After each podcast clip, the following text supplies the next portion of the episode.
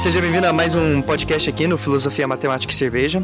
Hoje a gente vai estar tá com um convidado super especial, que é o Pedro Delpícia. A gente vai estar tá falando sobre T D A H aqui. Oi, gente. Eu, meu nome é Pedro Delpícia. Eu sou psicólogo, já tenho dez anos de clínica em psicoterapia. Sou mestre em comunicação semiótica também, tenho algumas especializações. E eu tenho até mesmo o meu próprio podcast, que é o Espelho, Psicoterapia e Psicologia. Eu vim falar, jogar um pouquinho de luz, conversar um pouquinho com vocês sobre essa doença, essa, esse problema, esse transtorno que foi muito diagnosticado, principalmente no começo dos anos dois mil até os, os anos dois mil e dez, e hoje em dia é muito interessante porque já começa a ter alguns estudos sobre como esses jovens e essas crianças, né, que foram diagnosticadas hoje são adultos e como é que eles sofrem com isso também, como é que a gente pode entender esse problema e como fazer um tipo de tratamento ou ajudar esse pessoal, né? É muito interessante a gente conversar um pouquinho mais sobre isso para desmistificar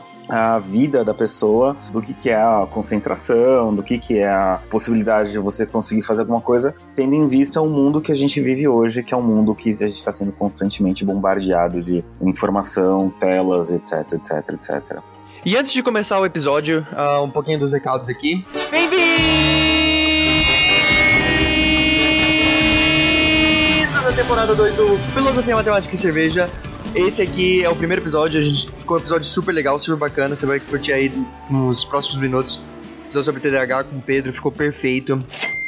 Esse episódio está sendo patrocinado pelo Promobit. A Black Friday já está vindo e é no dia vinte e nove de novembro. E essa época é a época de trocar o celular e comprar aquela televisão novinha que você sempre desejou. E o Promobit é a ferramenta perfeita para que você não perca essas promoções. Baixe o app e já vai achando as coisas que você quer comprar e adiciona lá na sua lista de desejos. Uma vez que você adicionou na lista de desejos, o aplicativo te manda uma notificação quando as promoções começarem. Essas ofertas são averiguadas e adicionadas por uma comunidade de mais de oitocentas mil pessoas. Todas as lojas e promoções são verificadas pela equipe de especialistas do Promobit, para dar segurança na hora de comprar. O Promobit é a garantia que você vai achar os melhores e menores preços na Black Friday. Então acessa lá, promobit ponto com ponto b r, faça seu cadastro ou baixe o aplicativo.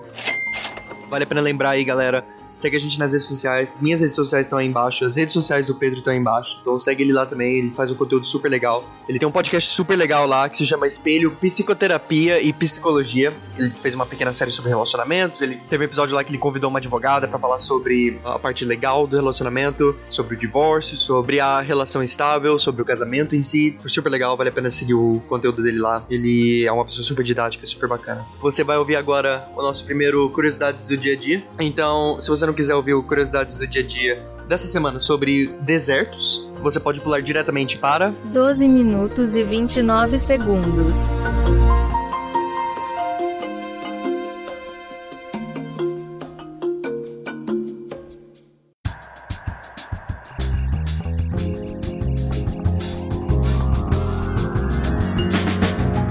Seja bem-vindo ao primeiro Curiosidades do Dia a Dia aqui. É um pequeno bloco que a gente tem aqui antes de começar o episódio, onde eu vou falar um pouco sobre alguma curiosidade, sobre alguns fatos, e eu acho super legal uh, você ficar aqui. Parabéns se você estiver me ouvindo aqui agora, você não pulou. Então, vamos falar aqui um pouco sobre. O que eu vou falar hoje é sobre deserto, áreas desérticas, o que é um deserto, o que define um deserto. E o que me motivou a gravar isso, eu mudei de cidade recentemente, eu ainda moro no Canadá, mas eu moro em Kelowna. E Kelowna fica num vale que se chama Okanagan Valley.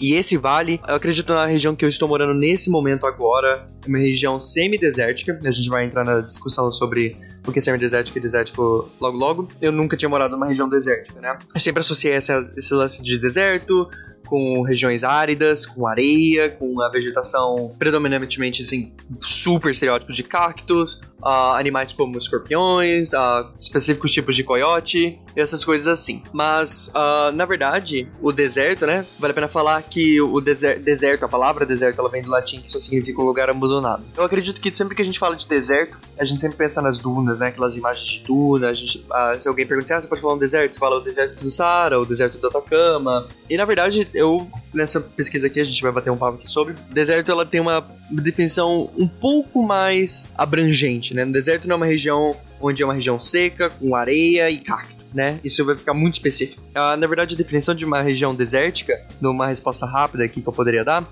é uma região de baixa precipitação. A precipitação é qualquer produto de uma condensação do vapor da água na atmosfera. O que pode ser isso? Pode ser granito, pode ser chuva, pode ser neve, pode ser qualquer coisa, qualquer coisa que caia do céu, que venha da nuvem, isso é uma precipitação. Então, regiões que têm pouca precipitação, ou seja, regiões que não nevam muito, regiões que não chovem muito, regiões que não tem muito granizo, não tem, tem baixa precipitação, elas são consideradas regiões desérticas. A definição de uma região desértica é se naquela região chove, ou precipitação, eu vou chamar de chove aqui, mas vocês entendem que é precipitação, menos de vinte e cinco centímetros.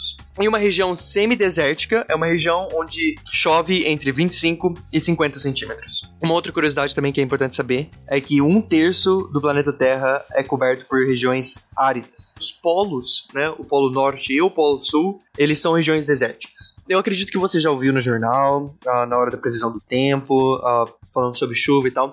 A gente sempre usa medidas de metragem para medir chuva. Como é que isso funciona?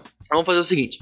Vamos supor que você pegue um cilindro, ok? Tem que ser um objeto que seja uma figura regular. Isso pode ser uma, uma caixa, pode ser um disco gigante. O importante é, deve ser esse objeto que tem uma figura regular. Por exemplo, eu vou utilizar aqui o cilindro. Vamos supor que a gente coloque ali fora da minha, da minha casa por um ano inteiro, ok? A gente vai colocar de outubro a outubro. Vai chover, vai acontecer um monte de coisa. E esse meu tubinho, ele vai enchendo, certo? Ele vai começar enchendo, enchendo, enchendo. E uma vez que chegou no outubro, no outubro do outro ano, eu vou lá e eu tenho esse tantinho de água aqui que chove no meu cilindro. Como o cilindro é pequeno, poucas gotas de água entraram nele, mas a gente já sempre assume que, assim, nas, na região, ou a quantidade de gotas que caem em cada ponto são iguais, certo? A gente pega esse cilindro, a gente coloca ele ali e a gente vai medir. O que, que a gente vai medir? A gente vai medir a altura da água e é daí que vem a medida de quanto choveu ou a medida pluviométrica daquela região. É só porque, por exemplo, ah, hoje vai chover trinta milímetros. Então, se a gente colocar um tubinho ali fora e a gente observar, a gente vai ver que no final do dia vai ter trinta milímetros ou três centímetros no meu tubinho. Fatos curiosos que dá pra saber, né? Uh, além da gente ter essa realização que os polos são uh, áreas desérticas, por exemplo, no centro do Polo Sul, se você for bem, não bem no centro, mas no interior do Polo Sul, porque uh, tem maior, maior concentração de precipitação ao redor do Polo Sul, mas o interior do Polo Sul tem cinco centímetros de precipitação no ano. Você coloca um tubinho cilíndrico fora da, da sua estação polar e em um ano ele tem a previsão de ter cinco centímetros só naquele tubinho. Aí eu já fiquei em choque, né? Eu falei, putz, no Polo Sul neva só cinco centímetros no ano. E aí eu fui e falei assim, ah, no, no Saara deve ser algo parecido, né? Alguma coisa assim. No Saara são incríveis dois vírgula cinquenta e quatro centímetros de precipitação no ano. A gente sabe que quando a gente tá procurando vidas no, no nosso sistema solar, ou qualquer forma de vida, né? A gente não tá falando de vida inteligente, a gente tá falando de alienígena, que tem naves espaciais e tudo. A gente tá falando de vida, né? Bactérias, coisas assim. Quando a gente tá procurando por vida, a maior busca que a gente sempre fez por anos foi em busca da água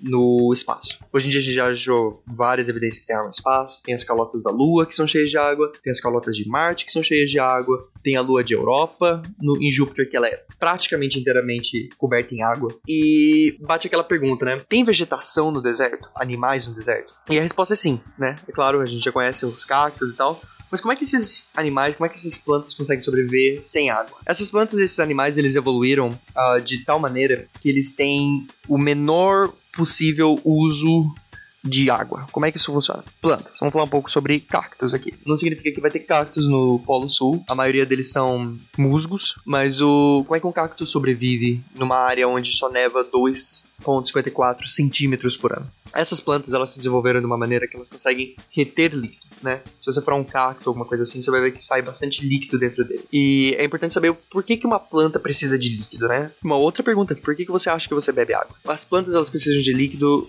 claramente porque elas precisam de transmissão, elas, ah, elas precisam transmitir a comida dela entre a planta inteira, então ela precisa ter esse ligamento, né, que nem, como se fosse a nossa corrente sanguínea. Mas a maior importância da água dentro de uma planta é para a fotossíntese. O importante da fotossíntese é que você utiliza a água, só que a fotossíntese em si, ela produz água. É claro que a água que você vai produzir não é a mesma água que você começou. Por exemplo, eu desse seis bloquinhos de água pra você, e aí no final você vai utilizar esses seis bloquinhos, só que três deles viraram outra coisa, três deles continuaram sendo água. E aí ele volta três águas. Então, é uma coisa mais balançada. Elas sobrevivem puramente da fotossíntese, elas são vitais pra, pra, pra planta, claro, como todas as plantas, mas principalmente pros cactos, né? E eles são mais armazenamento de água. E é a mesma coisa com os animais. Como é que funciona o armazenamento de água dentro do animal? Vamos pensar no ser humano. Como é que a gente expele a água da gente? Ou como é que a gente perde água? Como é que a água sai do nosso corpo, né? A gente perde água pela excreção, pelo famoso xixi. A gente também perde água pelo suor. A gente perde água no choro. A gente perde água na saliva. A gente tem vários, esses, vários momentos onde a gente tá mais ou menos assim se irrigando, né? É como se fosse o sistema do carro. Mais ou menos assim, você tem água, a água passa pelo motor, a água vai absorver o calor desse motor, a água vai esquentar. Eles vão encontrar no balanço ali. A água ela vai passar pro radiador. Radiador, radiador é aquela parte gigante que fica na frente do motor, se o seu carro for a combustão. O ar, ele dá essa esfriada na água, por isso a parte da frente do carro ela é aberta, o radiador você consegue ver ali, ele tem aquelas gradezinhas. Então o vento, ele passa ali, resfria a água e assim vai, né? E é a mesma coisa do suor. O suor, a gente tá superaquecido, talvez é por causa do exercício, talvez é por causa do calor do ambiente. O nosso suor, ele sai da nossa pele, absorve o nosso calor e ele evapora. Por isso que em regiões úmidas, se você estiver dentro de uma floresta e dentro da floresta você começa a fazer exercício ou estiver muito quente nessa floresta, por causa que o ambiente já é úmido, uh, o suor ele vai ter uma dificuldade maior de evaporação, ou seja, ele não vai estar tá fazendo muito o trabalho dele, porque a, o suor ele tem que evaporar, porque ele está absorvendo sua energia, a água ela fica super energética, então ela consegue evaporar. Então em regiões úmidas, assim, é, é, o calor é um pouco mais sofrível pelo fato do suor não conseguir muito bem. Então como é que esses animais do deserto funcionam? Eles têm baixa excreção, baixo suor, né? Eles, eles, eles têm todos esses sistemas de resfriamento do corpo, né? Sem perder a água. Então eles evoluíram dessa maneira, eles evoluíram para fazer basicamente menos xixi e produzir menos suor. Então eles conseguem absorver aquela água mais. E eles também desenvolveram a habilidade de conseguir água em vários outros lugares, né? Por exemplo, pequenos animais conseguem ir mais subterrâneo e dentro do subterrâneo a gente consegue achar água. Outros animais ficaram resistentes à água dentro de cacto, né? Porque a maioria dos cactos tem a água que tá dentro dos cactos. Eles conseguem uma alimentação melhor delas. A maioria dos cactos, eles são venenosos, a água deles são venenosas, por isso que eles tiveram que evoluir essa, dessa maneira. E é isso. Isso é um deserto pra você. O deserto é um lugar que tem pouca chuva, tem animais muito esquisitos que não são, e tem plantas muito molhadas por dentro. Eu espero que você gostou desse curiosidade do dia a dia aqui bem curtinho, e um bom episódio pra você.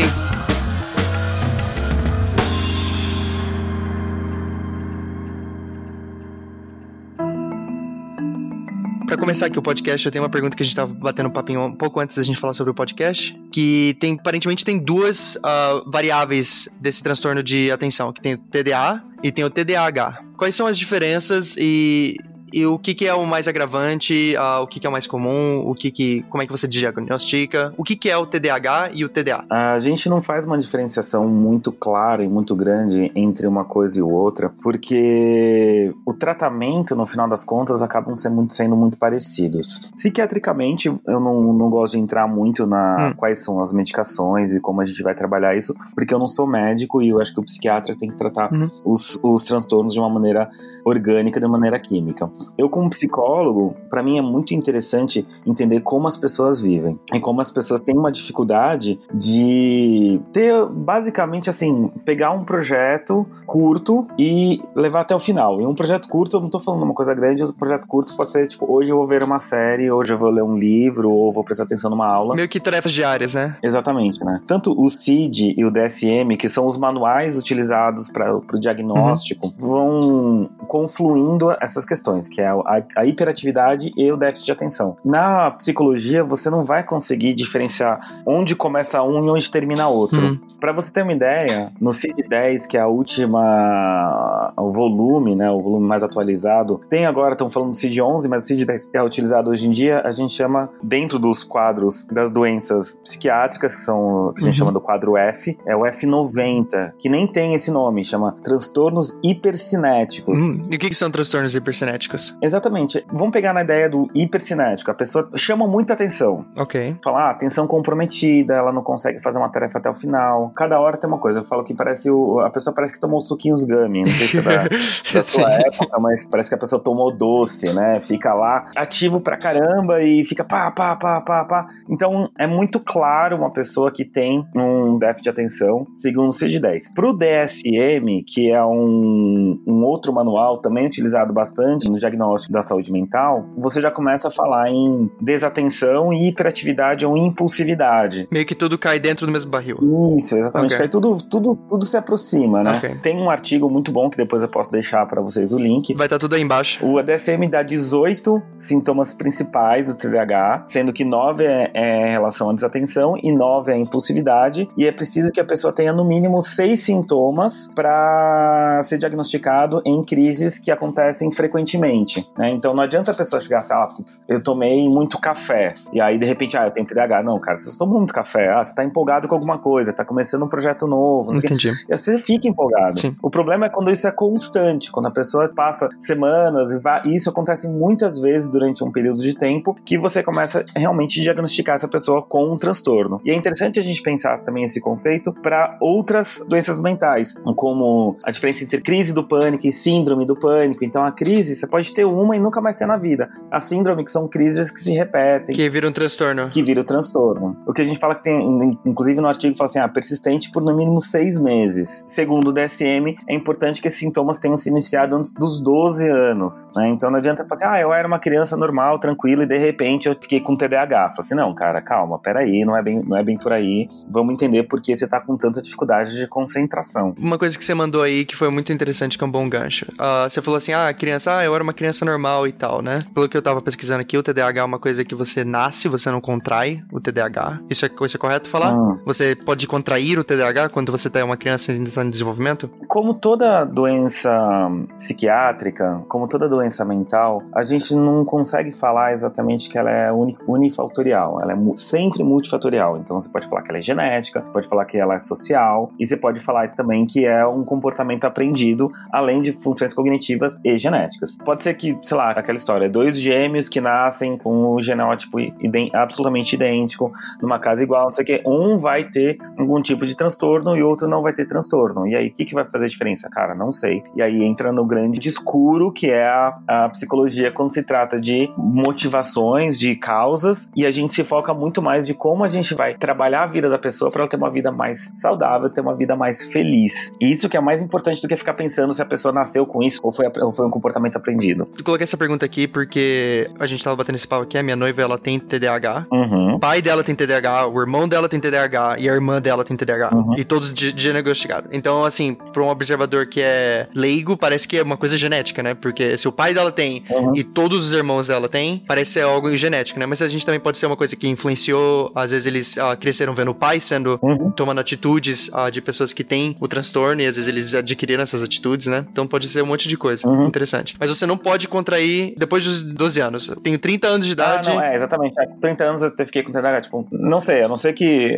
como tudo, pode ser que, e essa é uma, um transtorno muito, muito recente, assim, uhum, na verdade, eu, eu não tenho, eu até procurei alguma pesquisa que, que demonstrava quando foram os primeiros casos diagnosticados, mas é, na faculdade mesmo, a gente já, a gente já falava que estava se iniciando, não sei o que, eu me formei em dois mil e sete. Okay. E a gente, naquela época, a gente já estava começando a falar que estava tendo, não sei o que, a gente, a gente ainda falava em D S M quatro, C I D nove. Então, no C I D dez, D S M cinco, já existe essa doença como bem estruturada, como real. Então, pode ser que daqui a pouco a psiquiatria moderna fale assim, não, ok, isso mudou, a gente consegue localizar isso principalmente por problemas cognitivos ou algum tipo de uso ou abuso de alguma substância, principalmente as substâncias excitatórias, né? Substâncias citatórias? Excitatórias. Excitatórias. Que tipos de substâncias são excitatórias? Drogas. Basicamente drogas. Drogas. Em, em geral, qualquer droga. Não, drogas excitatórias, né? Que é a cocaína. Ok, ok. Então, é as drogas que deixam a pessoa, que jogam a pessoa pra cima, né? Ao contrário do álcool, né? Que uh, o álcool ele é depreciativo, se não me engano, Depressor. Certo? Depressor. Depressor. Que o pessoal pensa que o álcool vai ajudar eles a ficar mais felizes, mas na verdade só tá fazendo eles ficarem mais lesados. Exato. Não, é, então, só um pequeno parênteses pra falar um pouquinho sobre drogas, que é, pode ser interessante. Você tem três tipos de drogas, basicamente. Você tem as drogas alucinógenas, excitatórias ou estimulantes, ou você tem as drogas uh, depressoras. O álcool, por exemplo, é uma droga depressora. No primeiro momento, é claro que o álcool dá uma, ele deixa você um pouquinho mais relaxado, ele deixa você um pouquinho mais tranquilo, e aí faz com que você tenha algumas atitudes mais animadas, e isso principalmente no seu entorno. Uma coisa é você estar tá tomando um vinho com a sua namorada, com a sua noiva, no seu caso, e ah, a gente tá uhum. lá tomando vinho, janta, tal, assistiu Netflix, e fica calminho. Outra coisa é você estar tá tomando esse mesmo vinho numa festa, com uma galera, que de repente, quando você vê, você tá dançando em cima da, da mesa.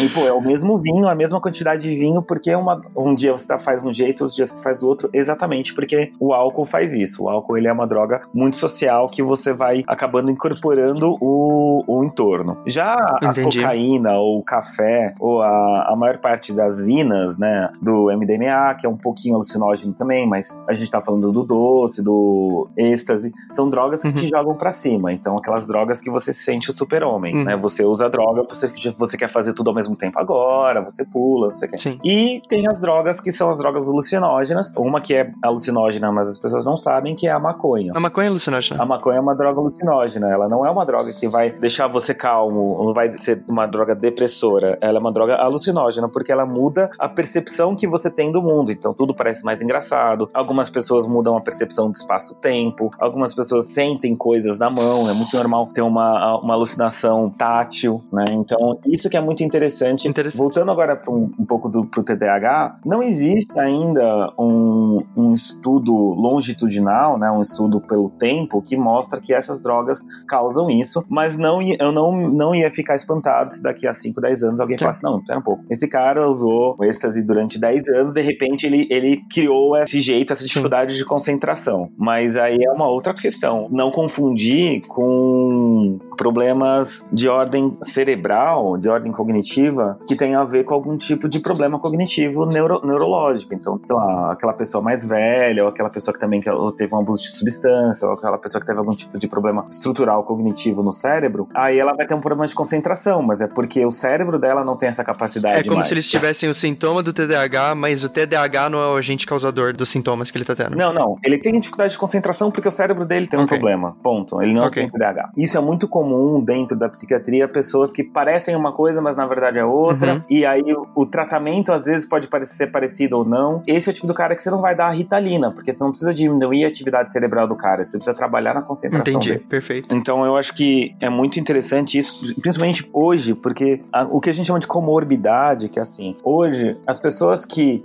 foram diagnosticadas de T D A H há dez anos e estão aí na faixa dos vinte e poucos anos, elas estão sofrendo porque elas conseguem passar pelo colégio, assim, com bastante esforço, mas conseguem vão pra faculdade, tentam, mas na hora de entrar no mercado de trabalho, assim, dificuldade, na hora de começar a seguir um projeto próprio, né? Então imagina uma pessoa que tem uma dificuldade de assistir uma série. Eu vivo com uma, o tempo inteiro, o tempo inteiro. Exato, e é muito aflitivo, a vivência dessa pessoa é uma vivência muito angustiada, uma vivência muito difícil, porque ela quer muitas coisas, só que ela não consegue levar a cabo, ela não consegue fazer essas coisas irem até o final, né? Por exemplo, a minha, namora, a minha noiva, ela comprou uma máquina de costura recentemente, uhum. costurou três roupas e parou, né? Uhum. Toda vez ela fala, não, eu tô com esse projeto, ela desenha um projeto, só que ela nunca vai pra frente com esse projeto, né? Uhum. Não somente na, na, no negócio de costura. Ela mudou, por exemplo, aqui no, no Canadá é extremamente fácil mudar uh, o seu curso na faculdade, uhum. você transfere seus créditos, é extremamente fácil. Uh, ela já mudou, tipo assim, mais de sete vezes o tipo de curso que ela tava fazendo. Teve um ano que ela trabalhou em treze lugares diferentes. Uhum. Então, tipo assim, os trabalhos que ela tinha duravam menos que um mês. Uhum. Ela sempre vinha com essa angústia de, ah, putz, eu quero muito, eu gosto, eu gosto pra caramba de trabalhar aqui, só que eu simplesmente não consigo levantar da cama, sair e trabalhar lá, eu não, eu não consigo estar naquele lugar por mais um segundo, entendeu? Ela gostava do lugar, ela gostava do ambiente, ela sempre era amiga com todo mundo, nunca foi um problema externo, nunca foi tipo assim, ah, eu quero sair desse trabalho por causa que fulano é uma pessoa muito chata e ela é amiga do gerente e isso fica dando pequenos poderes pra ela. Uhum. Não, ela adorava os trabalhos, era uma questão de assim que ela aprendia o trabalho, ela saía. Uhum. Ela não gostava mais de ficar ali naquela, naquele intensivão de fazendo a mesma mesma coisa, repetidas vezes, uh, sem ver um propósito. E eu acho que é muito interessante porque é exatamente isso, é sem ver um propósito. As pessoas com uma certa dificuldade de concentração, elas têm esse bloqueio. Pensa que, que você tá no, perdido numa floresta e em um dado momento você consegue subir no alto de uma árvore e você enxerga uma, um rio, uma clareira, uma cabana ali. Você fala assim, poxa, eu vou chegar até aquela cabana que parece um lugar que eu vou poder ser seguro pra mim. Você desce de volta a essa floresta, floresta, mais ou menos com uma ideia de, de caminho, um norte ali, e você vai seguindo aquele norte. Okay. Só que a, essa floresta é fechada, ela é escura, e você vai caminhando um tanto quanto às cegas, acreditando que a cabana vai estar tá lá depois de, sei lá, três horas de caminhada. Se você não tem pra você que aquela cabana tá lá e que aquilo vai ser um lugar bacana... Você não vai andar na floresta. Você não vai andar na floresta. Pra pessoa que tem dificuldade uhum. de concentração, ela acaba esquecendo essa cabana, ou essa cabana ela acaba não ficando tão atingível, tão possível assim, e depois de muitos uhum. e muitos anos vivendo com essa dificuldade de chegar em algum lugar, ela acaba esquecendo de ter o prazer de conseguir conquistar, de conseguir fechar um ciclo, de conseguir fechar um projeto. Né? Voltando um pouquinho que você falou que ela tem uma família de pessoas que tem essa questão, ela já aprendeu a lidar com o mundo não completando esses projetos, já começa a ser normal. Só que o seu melhor e pior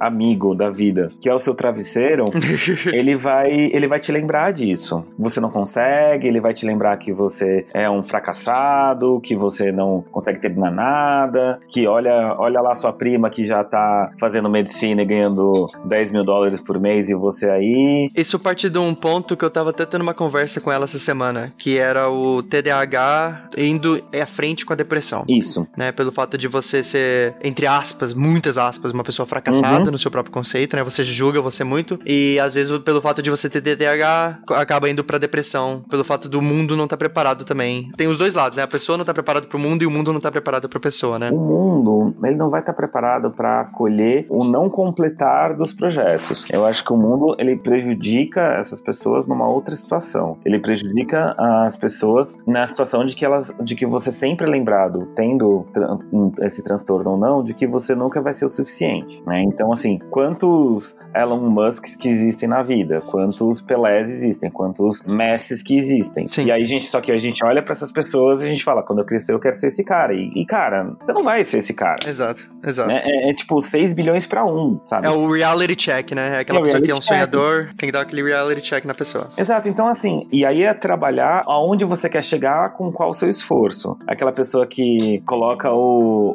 o Arnold Schwarzenegger na frente dos pesos na academia e fica levantando três quilos. E fala assim, cara, você não vai chegar lá. Uhum. A grande pergunta aí não é você é feio, bobo, chato, porque você não é o Elon Musk ou o Arnold Schwarzenegger. É, você quer isso? Isso é realmente uma coisa que uhum. você quer? O que você quer? Aonde você quer chegar, uhum. né? Então, a sua noiva comprou o, a máquina de costura. Tá, mas o que, que ela quer com essa máquina de costura? Ela quer ser alta costura? Ou ela quer fazer umas coisas em casa? Aonde ela quer chegar com isso? Aonde ela quer chegar com isso até o mês que vem? Aonde ela quer chegar com isso até o ano que vem? Aonde ela quer chegar com isso daqui a dez anos? É muito interessante a gente começar a pensar que um, um mundo nos bombardeia, por um lado, por uma quantidade de informação que é desumana, né? Então você assiste Netflix com a segunda tela ali, aberta pra, no Twitter, pra você quer, quer comentar o, a série que você tá vendo no Twitter, enquanto isso tá pipocando o teu WhatsApp e você tá vendo também como é que tá sendo a recepção de não sei das quantas, e aí você pede uma comida num Uber Eats da vida e você tá lidando com cinco coisas ao mesmo tempo e acaba não conseguindo ver a série. Sim. Uma pessoa normal já tem uma dificuldade de concentração por causa disso. Por exemplo, eu tenho trinta e seis anos. Na minha época, você conseguir se concentrar por trinta minutos, quarenta minutos era o normal. Hoje em dia, os estudos já falam que uma, um jovem hoje se concentra por quinze. Exatamente porque tá sendo bombardeado de um monte de coisa. As coisas são muito rápidas, então o mundo acontece muito rápido, né? O, a Amazon agora entrega em um dia, se você quiser. As coisas estão... Não é só a velocidade das coisas, mas é a quantidade de coisas. Interessante, interessante. Então, vira e mexe aparece naqueles cool hunting da vida, não sei o que. Ah, tipo, tal empresa descoladinha criou um celular que só faz ligação. Tá, mas por que? Ah, porque a gente tem que aprender a viver de uma maneira... Minimalismo, blá, blá, minimalismo, blá. E, cara, tirando o fato de que eles estão querendo vender um negócio só pra ganhar dinheiro e é tosco... Super overpriced, por exemplo, com sim, certeza. Exatamente. Mas não tá tão errado porque as pessoas esqueceram, cara, o que que eu tô fazendo agora? Vou colocar o pé no chão e falar assim, agora eu vou ver essa série, agora eu vou ver esse filme, agora eu vou jogar esse videogame. Às vezes é legal você chegar e fazer várias coisas e tal. Às vezes é importante esse exercício, esse esforço de fazer uma coisa de cada vez. Sim. Né? Que é bem difícil, na verdade. O mundo não ajuda e pra quem tem T D A H é mais complicado. E é porque o mundo é assim e vai provocando com que as pessoas tenham uma, tenham uma, uma, um tempo de concentração menor. Os diagnósticos de T D A H, principalmente no, nos anos dois mil e dez, por aí, foram super, super superdiagnosticados, então todo mundo tinha T D A H, e cara, também não é, também não é bem assim. A prevalência hoje de T D A H é cinco por cento da população, é muito pouco. Ficou, na, ficou meio que na fama, assim, você ter T D A H por um tempo também, né? Assim, com, com tudo isso que tá acontecendo, as pessoas, as pessoas começaram a falar, putz, eu acho que eu tenho isso aí, né? Porque eu tô distraído o tempo inteiro.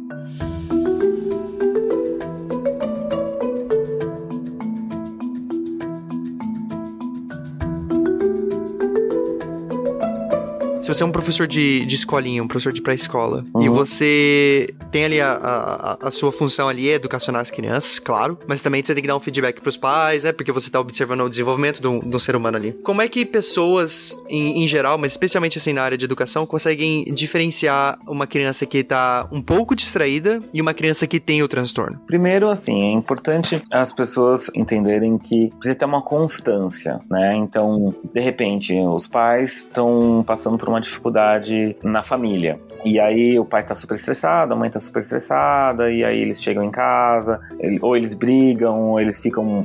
A casa tá, uma, tá, tá muito bagunçada, e o nível de estresse dentro de casa tá muito alto, a criança vai esponjar isso, vai puxar isso pra ela. E ela vai começar também a ter uma dificuldade de atenção, querer mais atenção dos educadores. Então, assim, primeiro é localizar se é uma coisa temporária, se é uma coisa já que permanece permanece, é localizar como é que tá a situação na casa, como é que é. Eu trabalhava numa escola pública aqui em São Paulo, e aí tinha um, um garoto que dormia, assim, ele chegava e, e ele era quarta, quinta série, ele dormia muito tempo, ele não conseguia, ele simplesmente era incapaz que ele ficasse acordado no primeiro período de aula. E aí eu comecei a ficar preocupado, porque isso é, foi, foi durante algumas semanas, e aí eu chamei a professora de canto, eu era o, o assistente, né, o, o professor assistente, e eu falei assim, olha, eu tô preocupado com esse com esse cara, porque ele não consegue acordar, eu converso com ele, ele não, ele não responde, muito cansado, eu tô, tenho medo de ele ter algum problema de hipófise, né, de ter uma, um hipotireoidismo. E ela falou assim, não, Pedro, ele mora numa ocupação do movimento sem teto, aqui em São Paulo, e durante a noite, eles têm muito barulho, não sei o que, então ele não dorme à noite. E aí o único lugar de paz e tranquilidade que ele tem é aqui na escola. Entendi. E aí eu falei assim, opa,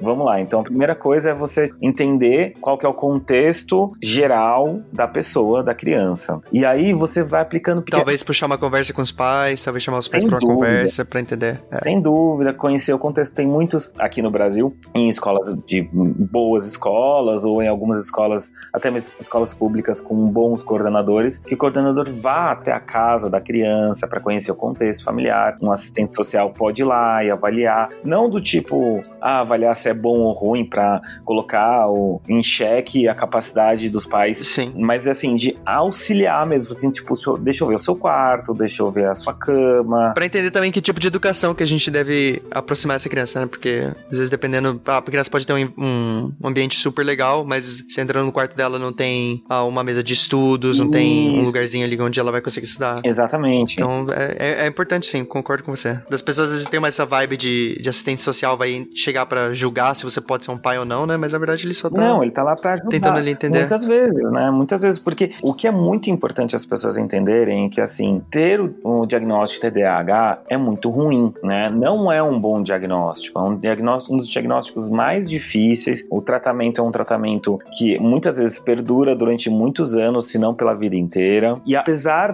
de, depois dos, dos vinte e tantos anos, o T D A H tem uma tendência a diminuir. Então, tem uma, já um estudo, alguns estudos que falam que cinquenta por cento, mais ou menos, assim, arredondando, cinquenta por cento das pessoas que tiveram um transtorno diagnosticado na infância acabam tendo melhora significativa quando entram na fase adulta. Interessante. Isso, isso já levanta uma bola aqui para a próxima pergunta, que é, o T D A H, ele existe cura ou é, só terapia resolve, só medicação resolve? Como é que funciona? Assim, você é uma pessoa e você acabou de saber que você tem T D A H. O que, que você tem que fazer? É, então, exatamente nesse processo de diagnóstico, quando você consegue perceber que tem realmente uma dificuldade de concentração, e essa dificuldade de concentração faz com que a criança tenha uma dificuldade de aprendizado, e aí essa dificuldade de aprendizado dela vai jogando ela para baixo, então ela começa a se achar burra, ela começa a se achar incompetente. Alguns professores também não têm muita paciência, porque são crianças, muitas vezes, um tanto quanto insuportáveis, assim. Eu não tenho dó de falar isso, porque, apesar de ser uma coisa coisa ruim, não é exatamente uma ofensa. Você tem uma esposa, você tem uma noiva que, é, que tem T D A H, e eu imagino que tem horas que você tem, olha pra ela e fala assim, cara, tipo, só fica quieta por cinco minutos, por favor. Cara, você quer ser o meu conselheiro uh, de casamento? As únicas brigas que eu tive com ela era por causa do T D A H dela. É. Mas assim, dá trinta minutos, eu, pera aí, ela tem esse lance aí, deixa eu dar uma segurada aqui. E aí, o que acontece? É que você ama a sua, a sua esposa, a sua noiva, uhum. E a gente não pode cobrar que um professor, de, principalmente um professor de escola pública, que ganha uma... É... Ame a criança. Não, é que ele, que ele ame as trinta e cinco, quarenta, quarenta crianças que estão lá pulando, entendeu? É claro que também isso não justifica chamar ela de burra, chamar ela de idiota, como claro. Também, né? Não, claro. Não, absolutamente. Ela só não vai ter a paciência necessária pra lidar. Isso, insuportável, ok. Burra, não ok. Isso. Tem uma amiga minha que fala assim, deixa eu te matar por só um pouquinho, deixa eu só, só dar uma matadinha, depois tudo bem. Depois, depois tá tudo certo, é. Mas aí passa, entendeu? O que acontece? A criança e a pessoa, ela vai ter essa lembrança, essa mar, martelar na cabeça dela de que ela não tá conseguindo fazer aquilo que pediram pra ela fazer. E se ela não consegue fazer aquele negócio que todo mundo ao redor dela consegue fazer, muitas vezes não precisa alguém falar pra ela que ela é burra, incompetente, de ela começa a olhar e ela começa a sentir porque todo mundo faz e eu não faço. E aí vira uma bola de neve, né? A maior parte das vezes, eu acredito. E aí vira uma bola de neve. Então, assim, como é que funciona o tratamento da T D A H? Você vai ter sempre, sempre, sempre os melhores tratamentos são tratamentos combinados entre a utilização da medicação, se necessária, sempre a menor quantidade de medicação possível, porque é uma medicação que dá uma desacelerada nas funções cognitivas, uma, uma, tem, tem suas complicações, ela é bem difícil. Não é um Tylenol que você toma ali com dor de cabeça e passa. Cara, não é nenhum antidepressivo. Caraca, entendeu? Ok. É, é, tomar um antidepressivo é um pouco... Os antidepressivos mais modernos têm efeitos colaterais muito mais controláveis e muito mais tranquilos do que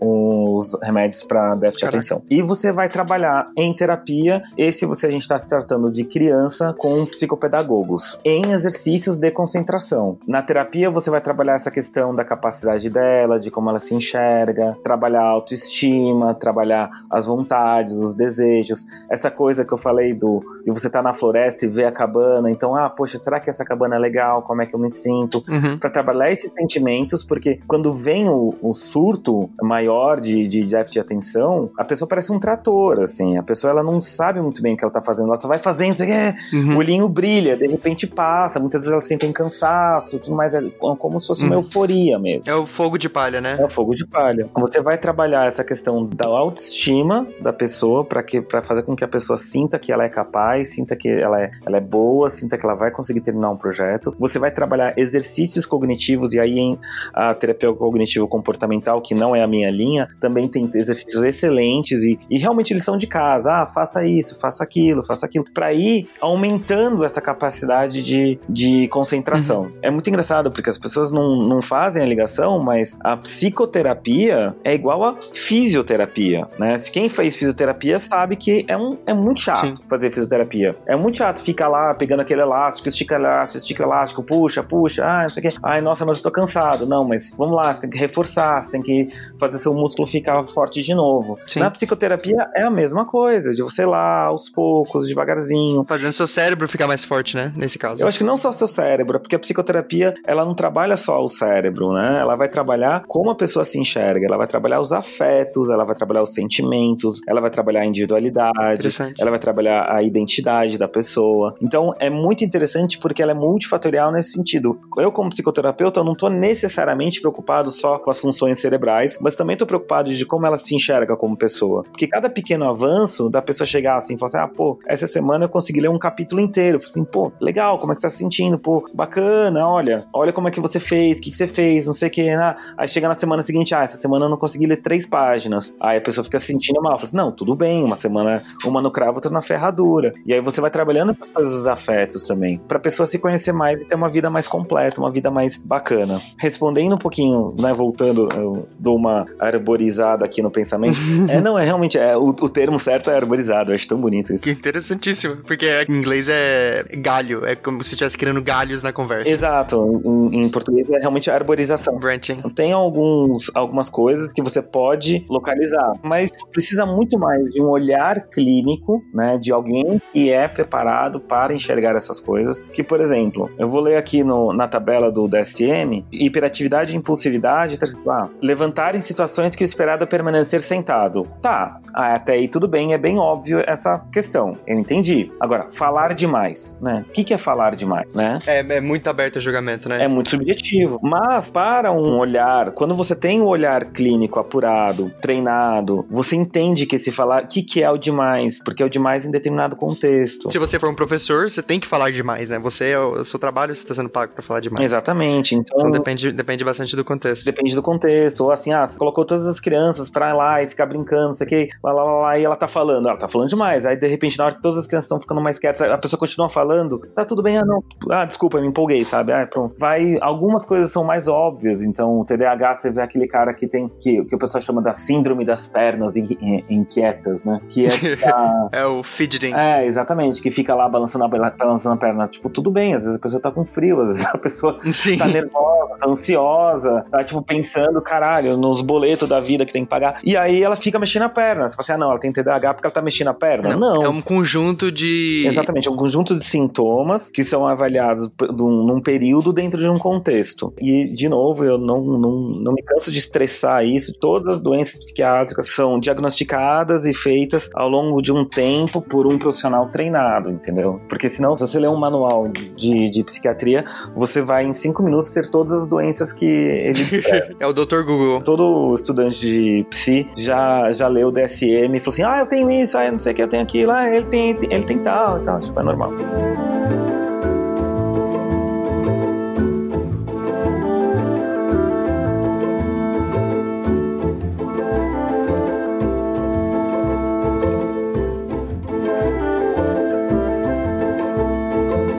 Você acha que esses tipos de doença que precisam de diagnóstico de comportamental, depressão, T D A H, por exemplo, que o jovem, o jovem hoje em dia, ele sempre tem um que fala que tem depressão, sempre tem um que fala que tem T D A H. Você acha que eles pensam isso porque tá numa sociedade mais rápida, onde se eles tiverem um sintoma em um dia, tipo assim, ah, hoje eu não consegui estudar pra minha prova de ah, matemática analítica pra amanhã, por isso que eu tenho T D A H. Você acha que esses diagnósticos a mil que estão aparecendo aí é, são por causa dessa sociedade que é mais rápida, que qualquer coisinha já pesquisa ali no Google e já vê que um dos sintomas tem ali, putz, eu tô com o pé doendo, vai no Google, você tem câncer no pé, né? Coisas assim. Você acha que isso vem dessa geração? Por um lado, sim, e isso é, pode ser bem interessante, porque é importante que a gente fale sobre saúde mental, é importante que pessoas conversem mais e que isso esteja mais comum no mundo, né? Então, quando eu fundei e eu comecei a falar sobre, no meu podcast, foi muito interessante o retorno das pessoas no Brasil inteiro, assim, de vários lugares, falando, poxa, tipo, finalmente eu consegui entender o que que é depressão, finalmente entendi o que que é tensão de afetividade, de ansiedade e tudo mais. E é normal que quando a gente fala muito sobre alguma coisa, as pessoas começam a se identificar e querer ter aquilo. Quando eu trabalhava em escola e aí algum aluno lá tinha, tava tendo alguma dificuldade em alguma matéria ou não tava indo bem na escola de uma forma geral, vinha o pai e falou assim, ah, é porque meu filho tem T D A H, você tem que entender. E eu, tipo, não, não tem, cara. Ele só, só come açúcar demais, cara. Diminui a quantidade de barra de chocolate que você dá pra ele, que ele vai ficar melhor. Né? Coisa simples assim. Faz ele dormir mais cedo, conversa com ele sobre a quantidade de tela, horas de tela que ele tem por dia, e isso faz diferença, ponto, acabou. Uhum. Você não, e de novo, você não quer que o seu filho tenha T D A H, você não quer. Parece que fica mais fácil, né, depois que eles têm uma, não, uma, não quero falar desculpa, mas é como se fosse um motivo, assim, a culpa não é minha, a culpa é que meu filho tem esse transtorno. Exatamente, então é, isso é bem compreensível porque é, é muito mais, aspas, fácil quando tem um problema. É o famoso, uma solução temporária para um problema e vai causar um problema Exatamente. permanente. Então, né? assim, eu prefiro que as pessoas comecem a falar mais sobre depressão, falar mais sobre ansiedade, falar mais sobre burnout, sobre... Pra sair do tabu também, né? Quando alguém pra tem. Pra jogar a luz e sair do tabu. Porque quem tem, se uma pessoa foi diagnosticada, que não tinha, mas foi diagnosticada e começa a ter um tratamento e tem uma melhora de vida significativa e, e é tão bonito você ver as pessoas tendo uma melhora de vida nesse ponto, cara, então é melhor que se fale, né? Então, uhum. ah, não, estou estão banalizando a depressão. Sim, estão banalizando a depressão, assim como estão... Hoje em dia, a moda é a transtorno de ansiedade generalizada e burnout. E aí, a gente depois vai parar lá no consultório, a gente bate um papo, troca uma ideia e pronto, aí você vai saber se você tem ou não e tudo mais. O que não pode é ter a hipermedicalização, né? Mas aí a gente depende muito mais dos médicos do que da população geral, né? É aquele lance também, né, que as pessoas têm que entender que se você tiver uma dor no peito, você vai no médico cardiologista, né? Você não vai, uhum. você não vai pensar que você tem ah, um infarto e que você vai tomar algum remédio ou que você vai fazer uma cirurgia. Você não chega no hospital e fala assim, eu quero fazer uma cirurgia no meu coração porque eu acho que eu tô tendo um infarto. O que é absolutamente super comum e até mesmo compreensível quando a pessoa tá tendo uma síndrome do pânico. Exato, exato. Todo mundo vai, vai, vai ao hospital, estou infartando, vou morrer, e aí a pessoa vai lá e faz o teste, não, você não tá. E tudo bem, não tem problema, sabe? Você não é o, o especialista. Se o cara chega no, no hospital e fala assim, eu vou infartar, uhum. a primeira coisa que você faz é colocar um eletrocefalograma no cara, mede a batimento cardíaco e fala assim, não, cara, relaxa, teu coração tá bem, o seu batimento tá controlado, uhum. você vai tomar um valiozinho, ir pra casa e vai pra terapia. E é, e é importante as pessoas entenderem que psicólogos, eles só são médicos para problemas mentais. Não. Olha, matou. Não. Porque eu, eu, eu sempre defendia que se você tiver um problema no coração, você vai no cardiologista. Se tiver um problema no pé, você vai no...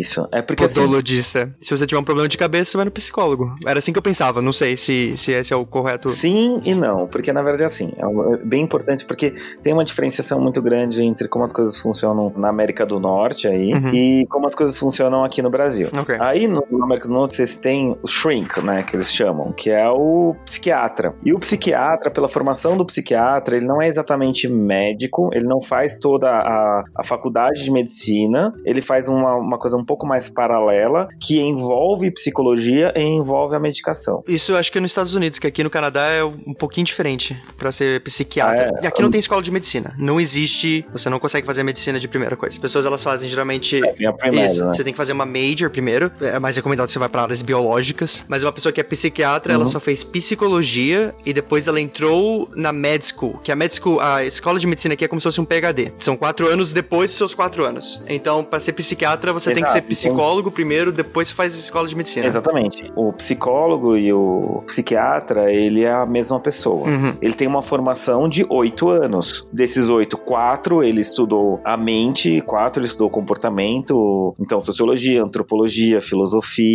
Perfeito. Toda essa parte de humanas, digamos assim, e quatro ele estudou a biologia da coisa. Okay. Então ele é capacitado e treinado para entender as, as interações químicas e cognitivas do cérebro, assim como ele vai ter o olhar do psicólogo, o olhar da pessoa que vai olhar para o comportamento, dos afetos e tudo mais. Uhum. Aqui no Brasil é separado, são dois profissionais diferentes. Aí que existe o psiquiatra e o psicólogo. O psiquiatra é um cara que passou seis anos estudando o corpo, tíbia e a leucócitos e o cacete A quatro. Uhum. E aí depois ele vai fazer mais três anos de residência em psiquiatria, onde ele vai ter pinceladas de teorias de comportamento, pinceladas de teorias psicológicas, um grande ênfase no diagnóstico e no, na medicação e no, nos trabalhos cognitivos. Okay. Enquanto o psicólogo são cinco anos, único e exclusivamente sobre teorias psicológicas e parte de humanas, alguma coisa assim, e com, assim, pinceladas de medicação, pinceladas, partes mais biológicas, né? Então, eu não sei exatamente, eu não vou conseguir te falar como funciona exatamente o antidepressivo. Eu sei como o antidepressivo funciona, mas qual que é a diferença de um pro outro, pro outro, pro outro, não vou saber. Entendi. Então, na, na terapia e medicação, a gente tem que ter dois profissionais, não pode ser o mesmo profissional. Dois profissionais, exatamente. Aqui no Brasil são dois profissionais, o psiquiatra e o psicólogo, porque o psicólogo faz psicoterapia e o psiquiatra é um médico que vai tratar dos sintomas psiquiátricos. Interessantíssimo. Né? Então, isso é muito importante ter essa diferenciação aqui no Brasil, porque você tem dois profissionais altamente capacitados, dois, dois profissionais muito bons, que vão olhar para pontos totalmente diferentes, de uma maneira totalmente diferente. Meus pacientes que frequentam psiquiatras, que vão ao psiquiatra, eu tenho contato com o psiquiatra, então eu chego, eu converso, eu faço a evolução do paciente, falo, ó, ele tá assim, tá assado, não sei o que, melhorou isso, melhorou aquilo, não sei o que. Vai uma vez por mês, aí de repente, uma vez a cada três meses no psiquiatra e semanalmente comigo. Entendi. E é muito bom porque eu passo a minha uma hora inteira não falando sobre medicação, não falando exatamente sobre os efeitos da doença. Eu passo uma, uma hora inteira com o meu paciente falando sobre a vida dele, sobre os afetos dele, uhum. né? E aí quando ele vai ao psiquiatra, ele vai passar uma hora do tempo dele falando sobre como é que tá a evolução da doença. Entendi, perfeito. E eu acho muito mais interessante.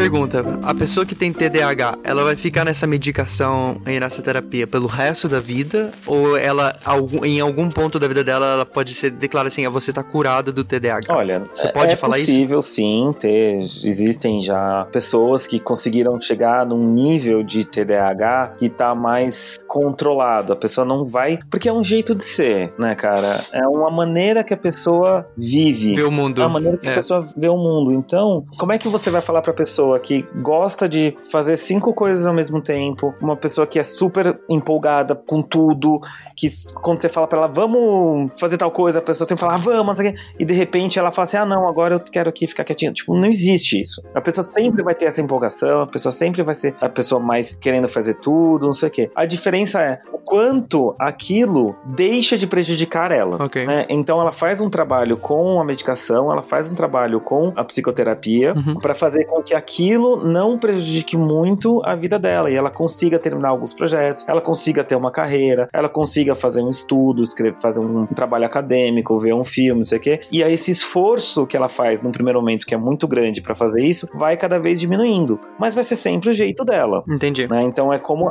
como uma pessoa que tem ansiedade... Vira parte da personalidade dela, né? Exatamente. Aí qual que é a diferença entre a personalidade e a doença, né? Essa, essa linha tênue, ela é muito... Ela não existe, na verdade. Ela não é... Ela é bem porosa. Então, o importante pra todas as pessoas que têm... Na verdade, qualquer problema psiquiátrico que já foi diagnosticado é em que momento esse problema volta com força suficiente pra atrapalhar minha vida, né? Então, pensa na depressão. A pessoa teve um episódio depressivo maior. A pessoa tá lá muito mal, não, não quer sair da cama, ou na vida não faz muito mais sentido, ela tá meio chateada com tudo. Ela começa a fazer... Tomar a medicação, começa a fazer a psicoterapia, melhora, consegue ter uma vida bacana, consegue voltar a ser feliz, começa a voltar a se relacionar e passa anos assim. Aí ela vai parando com a medicação, para com a medicação, fica na psicoterapia ou não, faz uma manutenção e tal. Passa muitos anos, acontece alguma coisa, ou não precisa acontecer nada, mas passa alguns anos, de repente aquele buraquinho, aquele fantasminha, aquela erva daninha começa a voltar devagarzinho. Então ela, de repente, ah, eu tô com preguiça, ah, eu não sei se eu quero, ah, mas tá difícil. Aí, opa, opa, pera um pouco, eu já conheço isso. Sim. Isso é a minha depressão querendo voltar. E aí, ao invés de demorar tanto tempo, como foi no primeiro caso, pra ela procurar ajuda, ela vai procurar ajuda muito mais rápido e o tratamento vai ser muito mais efetivo no segundo momento. É muito comum as pessoas conseguirem achar maneiras de lidar com a doença, né? Como no, no inglês é o cope, né? Que é exatamente a, o manejar, o manejo da doença dela pra que não afete muito profundamente ou que não atrapalhe o jeito de vida dela. Não é como se a doença fosse embora, é como se ela aprendesse a viver com aquilo, certo? Exatamente.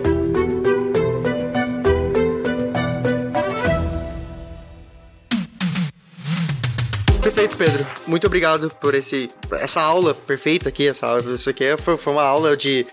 Eu gostaria muito que a minha esposa, a noiva, falasse em português só pra ouvir isso aqui. Por favor, repita mais uma vez onde que o pessoal pode te achar, qual é, qual é o nome do seu podcast, onde que eles podem te procurar, onde que eles podem te ouvir aí. Legal. Uh, o meu podcast tá no Spotify, Espelho, Psicoterapia e Psicologia. Pode procurar lá Espelho Psi, que vocês vão me encontrar. Ou até mesmo no Twitter, se alguém quiser me seguir, é o arroba Pedro Psico, que também lá tem todos os meus contatos. Quem quiser mais dúvidas, eu, eu respondo D M, assim, direto. Vira e mexe, recebo gente fazendo perguntas. Ah, mas eu quero isso, ah, quero indicação. Quem, quem eu procuro, o que, que eu falo? Eu respondo sempre que possível. Não é sempre que eu posso responder, mas sempre que eu puder, eu respondo. E uh, todas as, as redes sociais do Pedro aí também vão estar tudo aí na descrição do episódio. Você pode clicar lá e ver. Mais uma vez, muito obrigado, Pedro, por essa aula aqui perfeita sobre T D A H. Imagina, eu agradeço o convite. Talvez a gente possa pensar aí num episódio para gravar no futuro sobre outras outros problemas psicológicos? Claro, estou aqui a, a sempre, a, sempre ao seu convite. Perfeito, então. Gente, lembrando aqui, a Black Friday já está vindo, ela é no dia vinte e nove de novembro, e essa época você não quer perder as melhores promoções. Então acessa lá, promobit ponto com ponto br, faça seu cadastro ou baixe o aplicativo para ter as melhores promoções nessa Black Friday.